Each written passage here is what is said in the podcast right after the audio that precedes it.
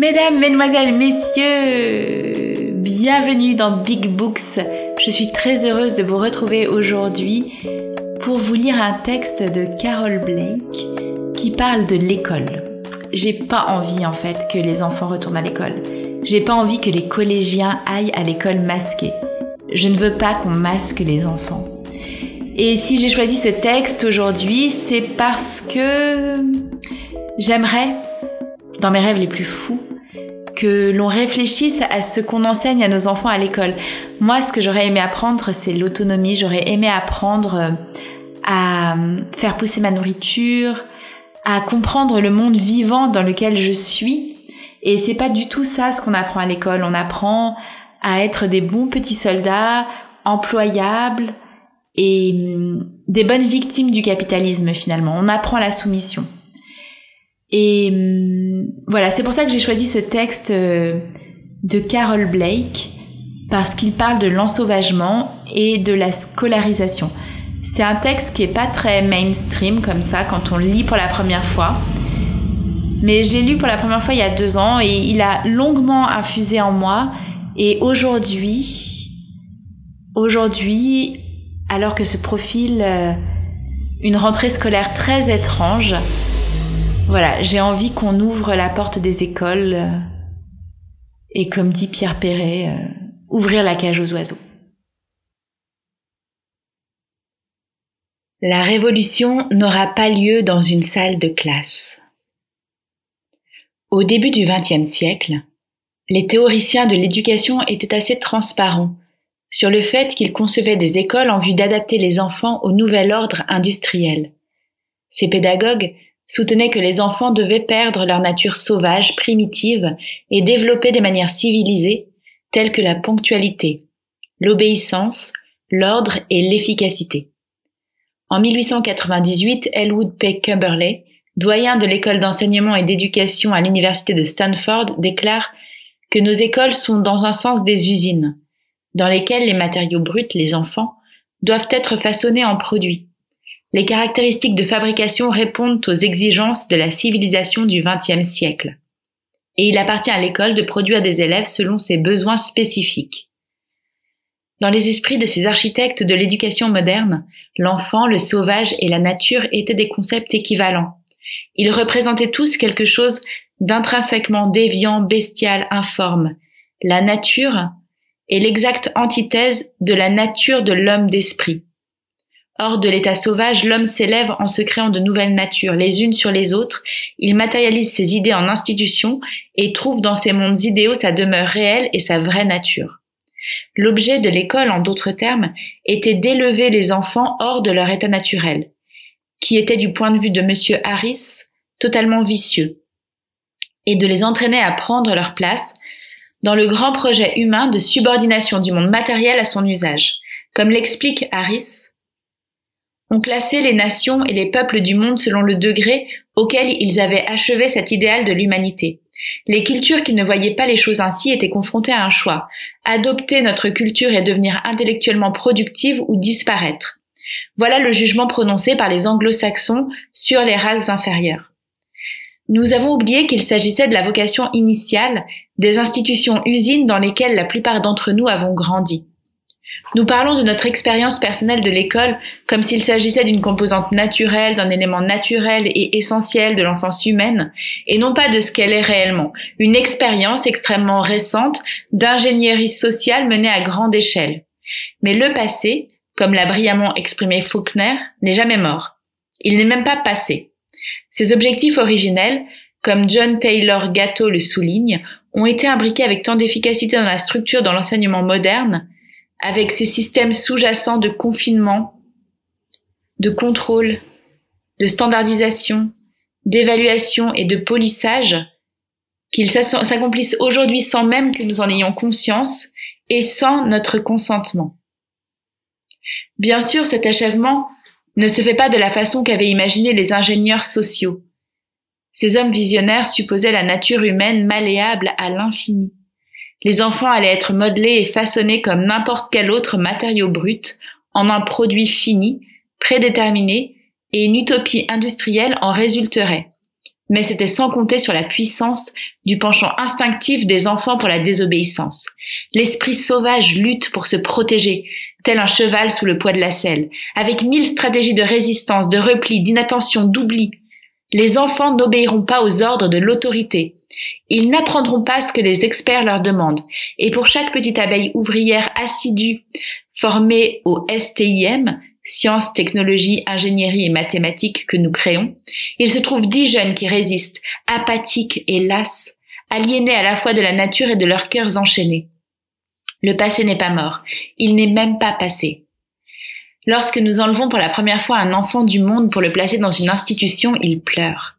Autrefois, c'était le premier jour de maternelle, mais c'est désormais plus tôt encore, alors que les enfants n'ont parfois que quelques semaines. L'instituteur articule de douces rassurances. Ne vous inquiétez pas, dès que vous serez parti, elle ira mieux. Cela ne prendra plus que quelques jours, elle s'adaptera. Et c'est le cas.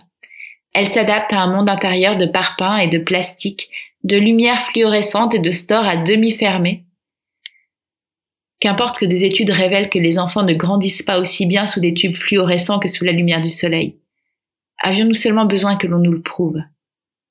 Certains enfants subissent un deuil plus long épiant entre les larmes des stores le monde extérieur, lumineux et prometteur, certains résistent plus longtemps, faisant la sourde oreille à l'aimable institutrice, l'envoyant paître quand ils le peuvent, refusant de s'asseoir lorsqu'elle le demande. On nous dit que cette résistance est un trouble. Mais au fur et à mesure, les années de confinement passant, ils s'adaptent.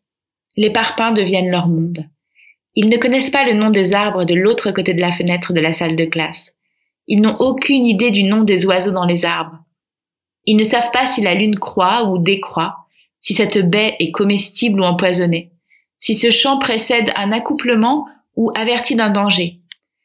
C'est dans ce contexte qu'un croisé utopiste d'aujourd'hui propose une éco-alphabétisation.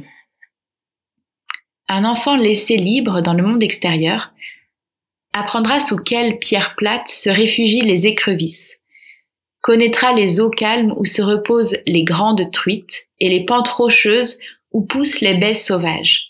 Il apprendra les ondulations des vagues, saura quelles branches pourront supporter son poids, quelles brindilles prendront feu, quelles plantes ont des épines. Un enfant scolarisé doit apprendre ce qu'est un biome et comment utiliser des logarithmes pour calculer la biodiversité.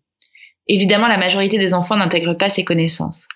La plupart d'entre eux n'a aucun intérêt à apprendre cela et l'oubliera le lendemain du test. Nos normes prétendent que les enfants comprendront les intrications fonctionnelles des écosystèmes, les principes de l'évolution et de l'adaptation. Pourtant, un enfant sur quatre quittera l'école sans savoir que la Terre tourne autour du Soleil. Un enfant qui sait où trouver des baies sauvages n'oubliera jamais cette information. Une personne non éduquée des hauts plateaux de Papouasie-Nouvelle-Guinée peut reconnaître 70 espèces d'oiseaux par leur chant. Un chaman, illettré, d'Amazonie, peut identifier des centaines de plantes médicinales. Un aborigène d'Australie transporte en sa mémoire la carte d'un territoire large de 1600 km encodé en chant. Nos esprits ont évolué pour emmagasiner une quantité énorme d'informations sur le monde qui nous a vu naître et pour transmettre facilement cette information d'une génération à la suivante. Mais pour connaître le monde, encore faut-il y vivre. Mes filles, qui ne sont pas allées à l'école, observent parfois des groupes d'écoliers recevant leur dose prescrite d'éducation à l'environnement. Par une journée ensoleillée sur une bande côtière rocheuse, un groupe de jeunes de 14 ans armés de bloc-notes errent entre les mares d'eau de mer, essayant de ne pas mouiller leurs chaussures, plus concentrés sur leurs feuilles d'exercice que sur la vie foisonnante des flaques claires et salées. Sur un parking du chemin littoral montagneux, des enfants de 9 ans sortent d'un bus, portant et semant des feuilles de papier rose décrivant une chasse au trésor dans laquelle on leur demande de distinguer des éléments trouvés dans la nature d'éléments non issus de la nature. On remarque plusieurs objets en plastique cachés par les instituteurs le long du chemin près de la zone de stationnement. Ils n'ont pas le temps, bien évidemment, de parcourir l'intégralité des trois kilomètres qui mènent à la cascade. Entre les saules d'une zone humide regorgeant de vie, un troupeau de collégiens est rassemblé pour un cours de biodiversité. Ils ont dix minutes pour observer les oiseaux, puis on leur demande de revenir avec une hypothèse scientifique et un protocole expérimental pour la tester. L'un des garçons propose une expérience impliquant de clouer le bec des canards sauvages. De nos jours, on commence à se rendre compte de l'absurdité d'élever des enfants presque entièrement en intérieur. Mais comme à l'habitude, la réponse de notre société à sa propre insanité consiste à concevoir des programmes artificiels pour résoudre nos problèmes artificiels de la façon la plus artificielle possible. On délègue à des ONG, on sponsorise des conférences, on met en place des cursus et des programmes périscolaires et des sites web interactifs à l'esthétique attrayante. Tout ceci donne l'impression vraiment terrifiante qu'afin d'emmener nos enfants dans le monde extérieur, il faut au préalable remplir le formulaire d'obstention du statut 501C3, postuler pour une subvention fédérale et embaucher un directeur exécutif et un coordinateur de programme. On essaie de remédier à ce qui manque dans notre programme scolaire obligatoire en établissant de nouvelles listes d'obligations.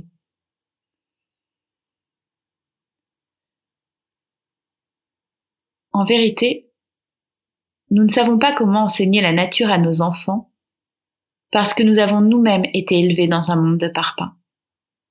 Pour reprendre le vocabulaire des soigneurs animaliers, nous ne sommes pas relâchables. J'ai travaillé dans des centres de sauvetage et de réhabilitation des animaux sauvages. Et s'il y avait une chose que nous savions tous, c'est qu'un jeune animal gardé trop longtemps dans une cage ne serait plus capable de survivre dans le monde sauvage. Souvent, au moment où l'on ouvre la porte de la cage, il aura peur d'en sortir. S'il sort, il ne saura pas quoi faire. Le monde ne lui est plus familier. Il lui est devenu hostile et étranger. C'est ce que nous avons fait à nos enfants. C'est ce que nous avons subi.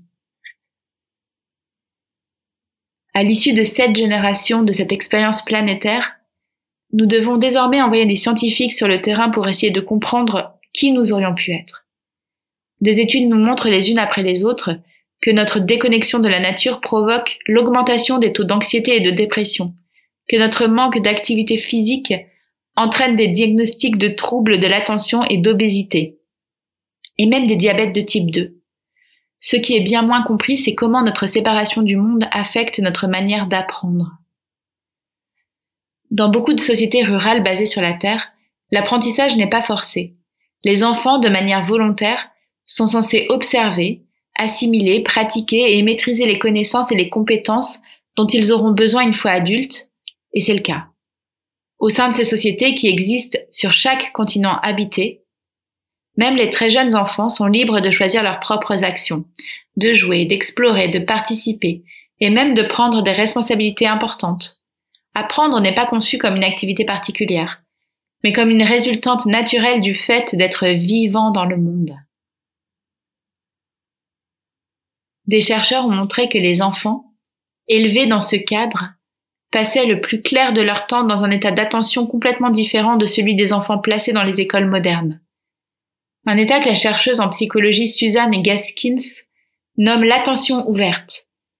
L'attention ouverte est extrêmement focalisée, apaisée et éveillée. Gaskins suggère qu'elle s'approche du concept bouddhiste de pleine conscience. Si quelque chose bouge dans le champ élargi de sa perception, l'enfant le remarquera. Si quelque chose d'intéressant se passe, il pourra l'observer pendant des heures. Un enfant plongé dans cet état semble assimiler sa culture par osmose, par étapes imperceptibles, piochant dans des conversations des adultes leurs actions, leur manière de penser, leur savoir. Sans savoir le nommer, mes amis et moi avions souvent remarqué que nos enfants non scolarisés avaient cette qualité d'attention lorsqu'ils évoluaient dans le monde. Ils étaient dans un état d'esprit différent de celui des enfants scolarisés, cela se voyait. Ils remarquaient tout, ils se souvenaient de tout. Leurs esprits étaient ouverts, attentifs, à l'aise. Si quelque chose captait leur attention, ils se focalisaient totalement. Lorsque nous rencontrions des adultes ayant l'habitude d'encadrer des groupes scolaires au musée, à l'aquarium, sur des sites archéologiques, dans des randonnées de pistage d'animaux, de nettoyage de plages, ils avouaient ne jamais avoir rencontré d'enfants comme cela auparavant.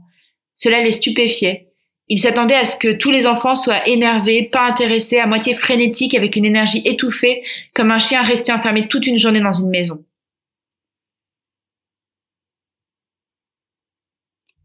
Si des professionnels de l'éducation c'est marrant, ça me fait penser à. J'ai assisté à une journée d'encadrement d'enfants dans un, musée et j'ai vu à quel point c'était terrible de voir des enfants de 4 ans assis par terre, en rang, n'ayant pas le droit de bouger, pour regarder des peintures qui n'avaient aucun intérêt pour eux. Et hum, j'ai remarqué aussi que les enfants les plus turbulents étaient souvent des enfants euh, venant d'un milieu social moins favorisé et ces enfants étaient tout de suite stigmatisés comme les enfants turbulents et on les ramenait tout de suite à leur euh, à leur état d'enfant turbulent et j'ai été étonnée parce que dès l'âge de 4 ans, il n'y avait aucune bienveillance vis-à-vis de la volonté de ces enfants juste de bouger, de se mouvoir, de regarder, de toucher. Ils étaient tout de suite euh, presque euh,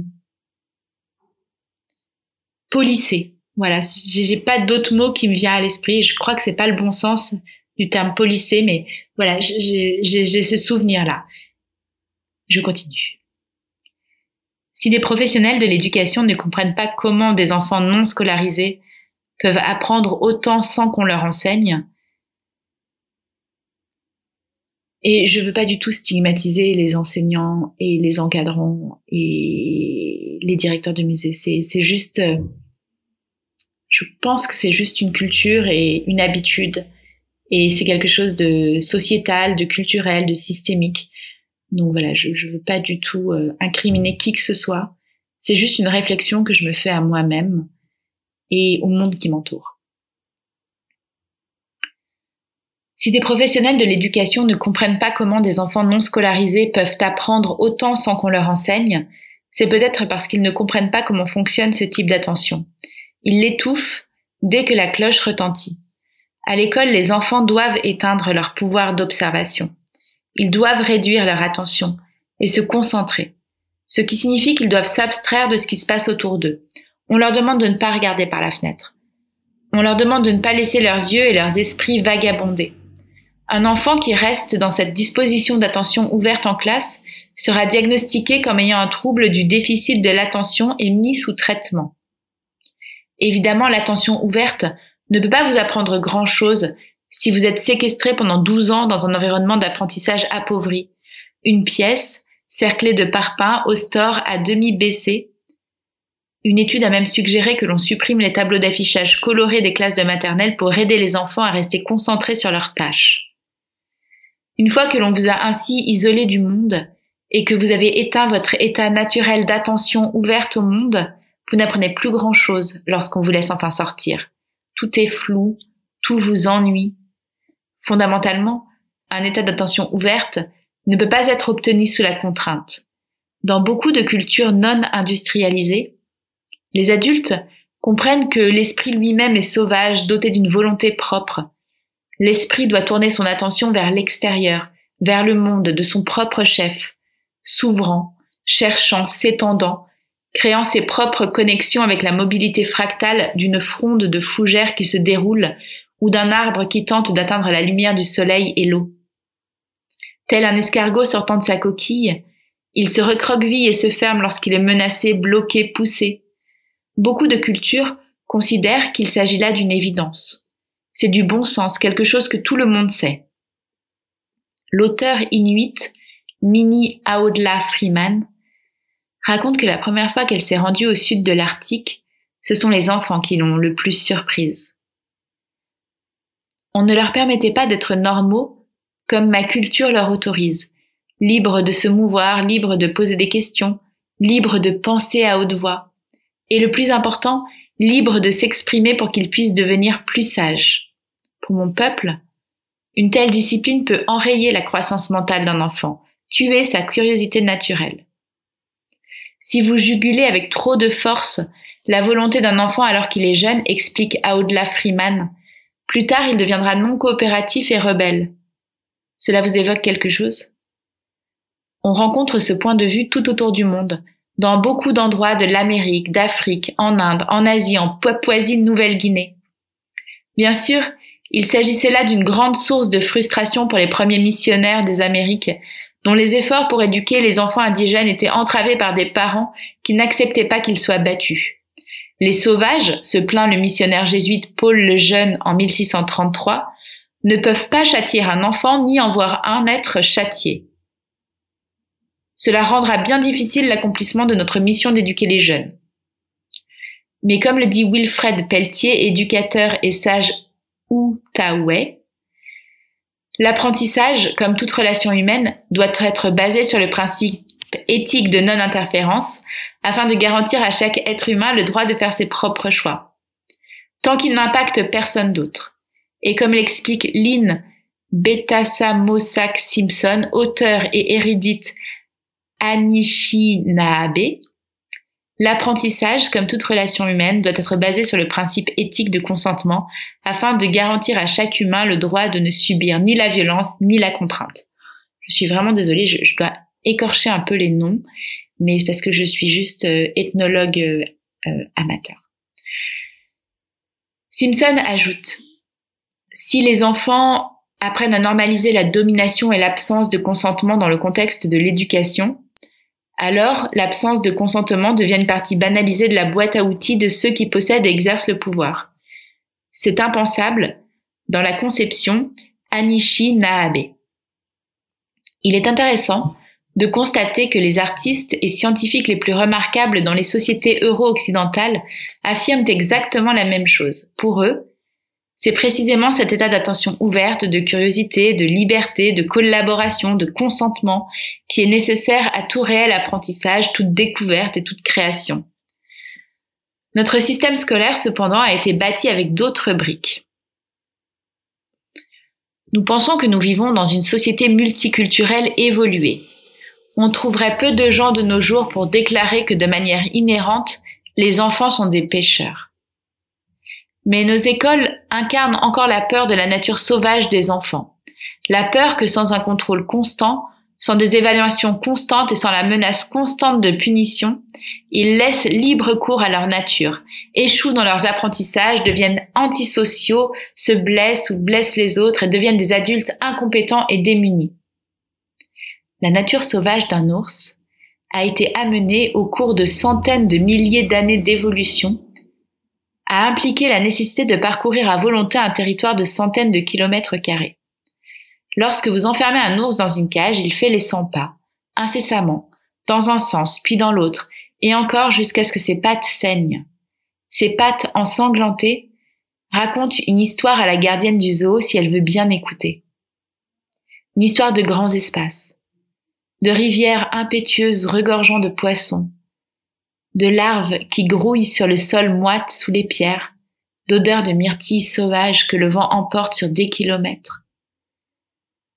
Certains animaux peuvent vivre ou survivre en cage.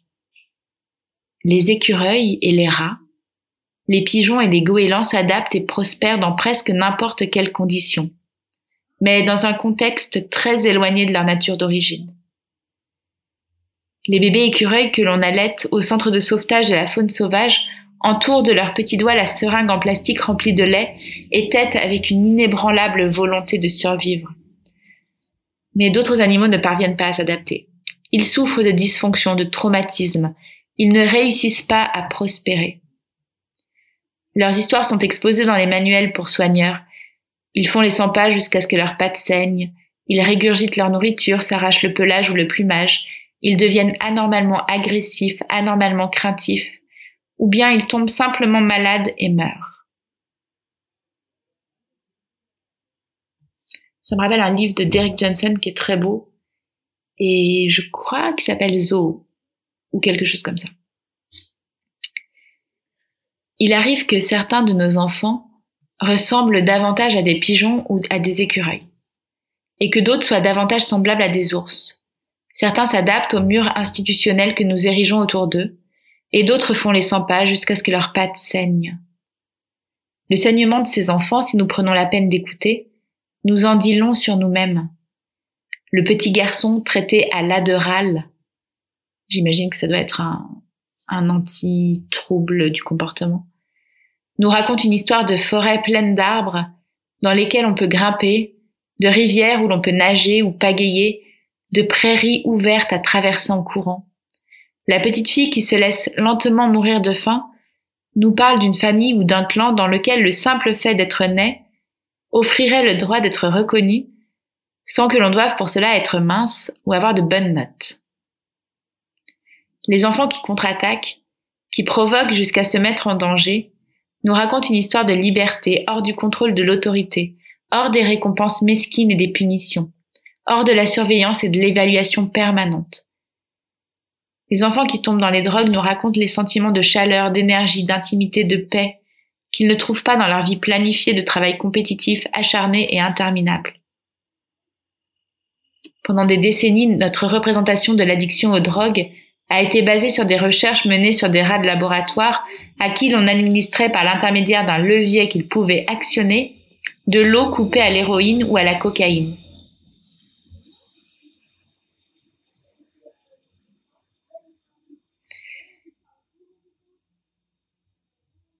Les chercheurs avaient ainsi découvert que les rats appuieraient sur le levier et consommeraient la drogue jusqu'à ce qu'ils en meurent et en concluaient que la drogue elle-même était la cause du comportement addictif.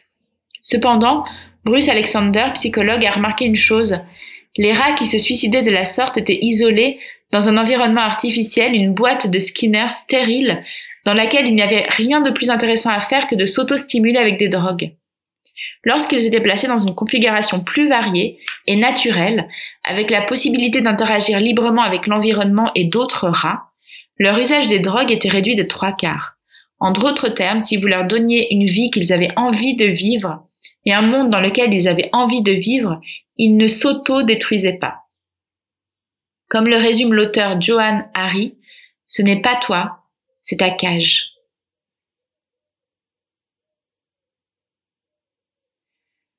Notre ADN est un texte. Un texte sacré, long et complexe, qui comporte non seulement des informations sur nous-mêmes, mais aussi sur le cosmos pour lequel nous avons été créés. Nous aimons tous l'eau claire. Nous aimons tous le ciel bleu. Nos natures. Nos natures humaines sauvages ont évolué, comme celle de l'ours pendant des centaines de milliers d'années dans une harmonie aux intrications complexes, avec l'ordre et la beauté de l'infinie précision du cosmos.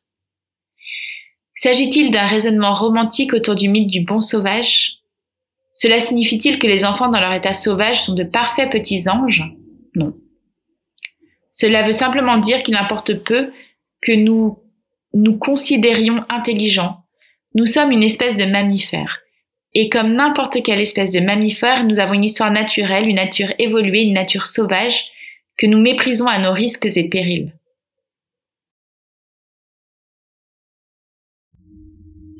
Devant le bureau d'un garde-chasse en Afrique du Sud est exposée une rangée d'énormes crânes. Ce sont les crânes de rhinocéros tués par des bandes de jeunes éléphants mâles qui ont été séparés de leur mère, de leur grand-mère et de leur oncle et tante et envoyés dans une réserve où ils n'avaient pour compagnie que leur père. Coupés du système social complexe élaboré par les éléphants pour enseigner aux jeunes les comportements appropriés de leur espèce, Privés des contrôles sociaux et des équilibres auxquels leur évolution les a préparés, le comportement de ces adolescents a été altéré.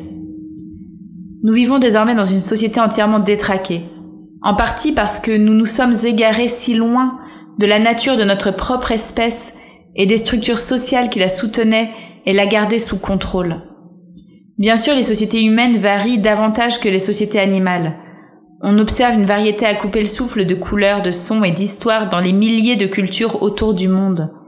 Mais sous les nombreuses différences, apparaissent de profonds points communs entre les peuples du monde, et tout au long de l'histoire humaine jusqu'au bouleversement explosif de l'ère moderne. Dans les sociétés indigènes tout autour du monde, sur chaque continent, on constate que les bébés et les enfants sont gardés près de leurs parents et de leurs grands-parents, de leurs oncles et tantes, de leurs frères et sœurs et de leurs cousins on observe des enfants intimement intégrés dans le monde naturel, libres de se mouvoir et d'utiliser leur corps à l'extérieur.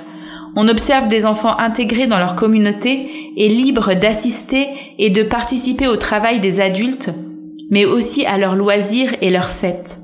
On observe des structures sociales complexes de familles et de clans étendus dont les membres de tout âge prennent soin des enfants leur apprennent le respect et contiennent les comportements antisociaux de manière bien plus efficace et bien moins conflictuelle que ne le font les institutions sur lesquelles nous nous appuyons désormais.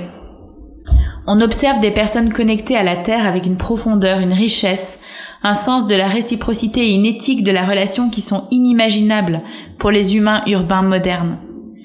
On ne trouve pas d'enfants enfermés à l'intérieur pendant 12 années de leur enfance. On ne trouve pas d'enfants séparés par tranche d'âge, sous la surveillance d'étrangers. On ne trouve pas de compétition permanente dans laquelle les enfants sont évalués et classés par rapport à leur père, où aider son voisin est l'équivalent de tricher. On ne trouve pas de parents devant choisir entre élever leurs enfants seuls et sans aucun support, ou payer des étrangers pour leur faire à leur place. On ne trouve pas de jeunes qui se laissent mourir de faim, se scarifient ou se suicident. Aucune société humaine n'est une utopie. Aucune société humaine n'éliminera jamais la souffrance, le conflit, la peine. Mais les pathologies lourdes et épidémiques qui se sont développées dans nos institutions modernes, le harcèlement, les troubles alimentaires, la dépression, l'anxiété, l'automutilation compulsive, sont aussi notables et identifiables que les pathologies que les animaux développent dans les zoos. En fait, elles sont similaires. Comme le dit cette vieille plaisanterie, il y a deux types de personnes dans le monde, celles qui divisent le monde en deux catégories et les autres. Comme toutes les bonnes plaisanteries, elles dénoncent une vérité. Pour les peuples indigènes, bien évidemment, le concept de nature sauvage ou de nature n'existe pas. Seulement le monde, dont les humains font partie intégrante. Taureau, en dépit de ses nombreuses et excellentes contributions, de son travail détaillé de naturaliste à la philosophie de la désobéissance civile qui a inspiré deux des plus grands mouvements de libération du XXe siècle, est resté englué dans les dualismes eurocentrés de sauvagerie et de civilisation. Il était fasciné par l'idée de l'Indien, mais montrait des difficultés à comprendre les Pentagouets qu'il avait rencontrés et qui refusait de se ranger dans la catégorie de sauvage ou de bon sauvage.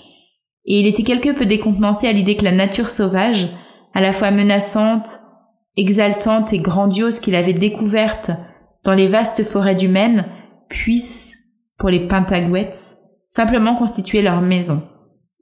De nos jours, cette même division psychologique ou dualisme guide la compréhension euro-occidentale des enfants et de l'apprentissage. Nous voyons nos enfants comme des sauvages ou des bons sauvages, comme des anges innocents ou des petits démons qui nous rendent dingues, nous privent de sommeil, ruinent nos vies sexuelles, troublent notre quiétude au restaurant ou dans l'avion. John Holt est connu pour avoir déclaré que nous les voyons comme un mélange de coûteuses nuisances, d'esclaves et d'animal de compagnie améliorés. Nous semblons avoir un mal fou à simplement les considérer comme des êtres humains très semblables à nous-mêmes. Mais cela n'est pas vrai pour tout le monde et partout. Les personnes qui ne se considèrent pas au-dessus de la nature, mais en elle, ont tendance à ne pas se considérer au-dessus des enfants, mais à leur côté. Elles ne voient pas de ligne franche entre le travail et le jeu, entre l'enseignant et l'élève, entre l'apprentissage et la vie. Cela vaut le coup de considérer la possibilité que ce ne soit pas une coïncidence. Les enfants, comme le monde naturel, ne tirent rien de bon de nos dualités. Lorsqu'il est libre de courir en plein air, de bouger, de parler, de poser des questions, d'explorer, de jouer, de travailler, de participer, d'être normal, pour reprendre le terme de Minnie Audla Freeman, l'enfant qui est sauvage dans une salle de classe redevient un être humain, un compagnon sympathique et attentionné, pas un parfait petit ange, juste une personne intelligente et aimable comme les autres. Mais la vision dualiste est bien ancrée dans notre système éducatif ce qui, comme l'a montré Peter Gray, divise la vie entre le travail qui est désagréable mais important et le jeu, qui est agréable mais sans pertinence, et les êtres humains entre les enseignants, qui sont en position de contrôle pour transmettre leurs connaissances, et les étudiants, qui doivent être contrôlés pour la recevoir. La conviction sous-jacente qu'il faut toujours quelqu'un aux commandes est tenace, très profondément intégrée à notre pensée. Il faut toujours qu'il y ait un sujet et un objet, un maître et un esclave. Nous avons oublié comment vivre et laisser vivre. Le théoricien politique Toby Rollo a montré comment la soumission forcée des enfants par les adultes forme le soutènement psychologique de tous les autres modèles de soumission politique et économique. Ah, ça c'est un passage important. Je le répète. le théoricien politique Toby Rollo a montré comment la soumission forcée des enfants par les adultes forme le soutènement psychologique de tous les autres modèles de soumission politique et économique. Il ne s'agit pas d'une métaphore. C'est un principe structurant de la réalité politique. Du temps de l'impérialisme manifeste et du colonialisme, au cours duquel notre système scolaire moderne a été créé, les indigènes, les hommes de couleur, les femmes de toutes couleurs et les blancs de classe inférieure étaient tous considérés comme des enfants, nécessitant une discipline et une tutelle paternelle.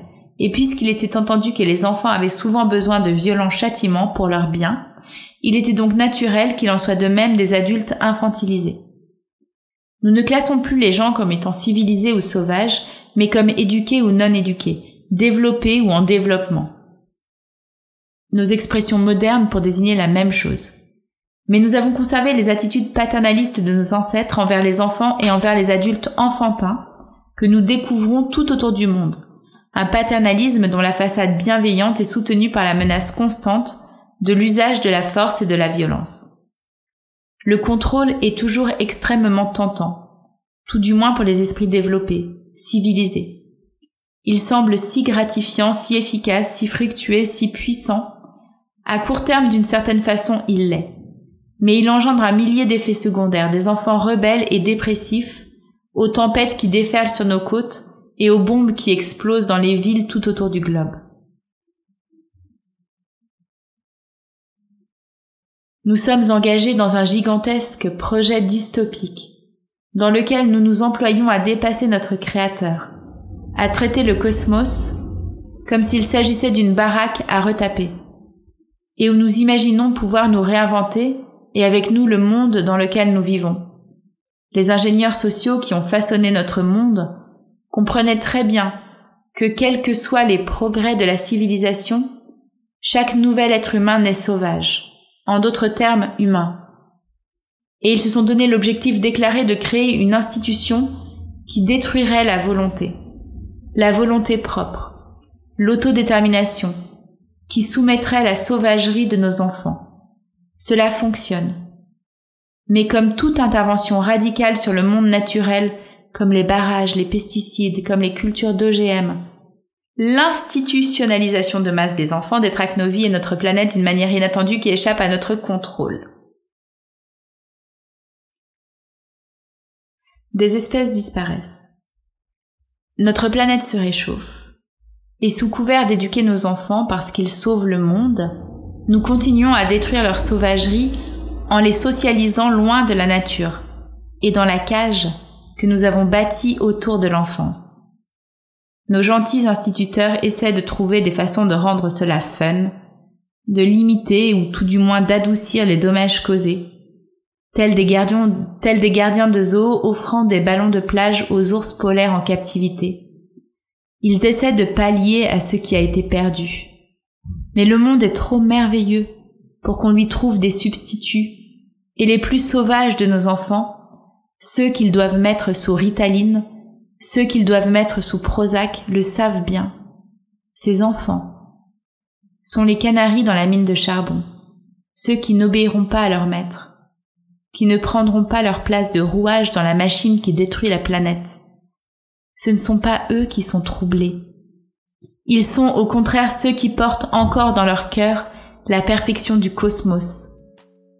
La révolution n'aura pas lieu dans une salle de classe. C'est dans le sauvage, que se trouve la préservation du monde. Carol Blake.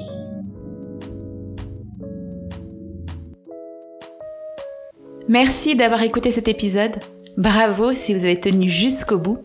Je vous retrouve très vite pour d'autres gros livres. Bonne lecture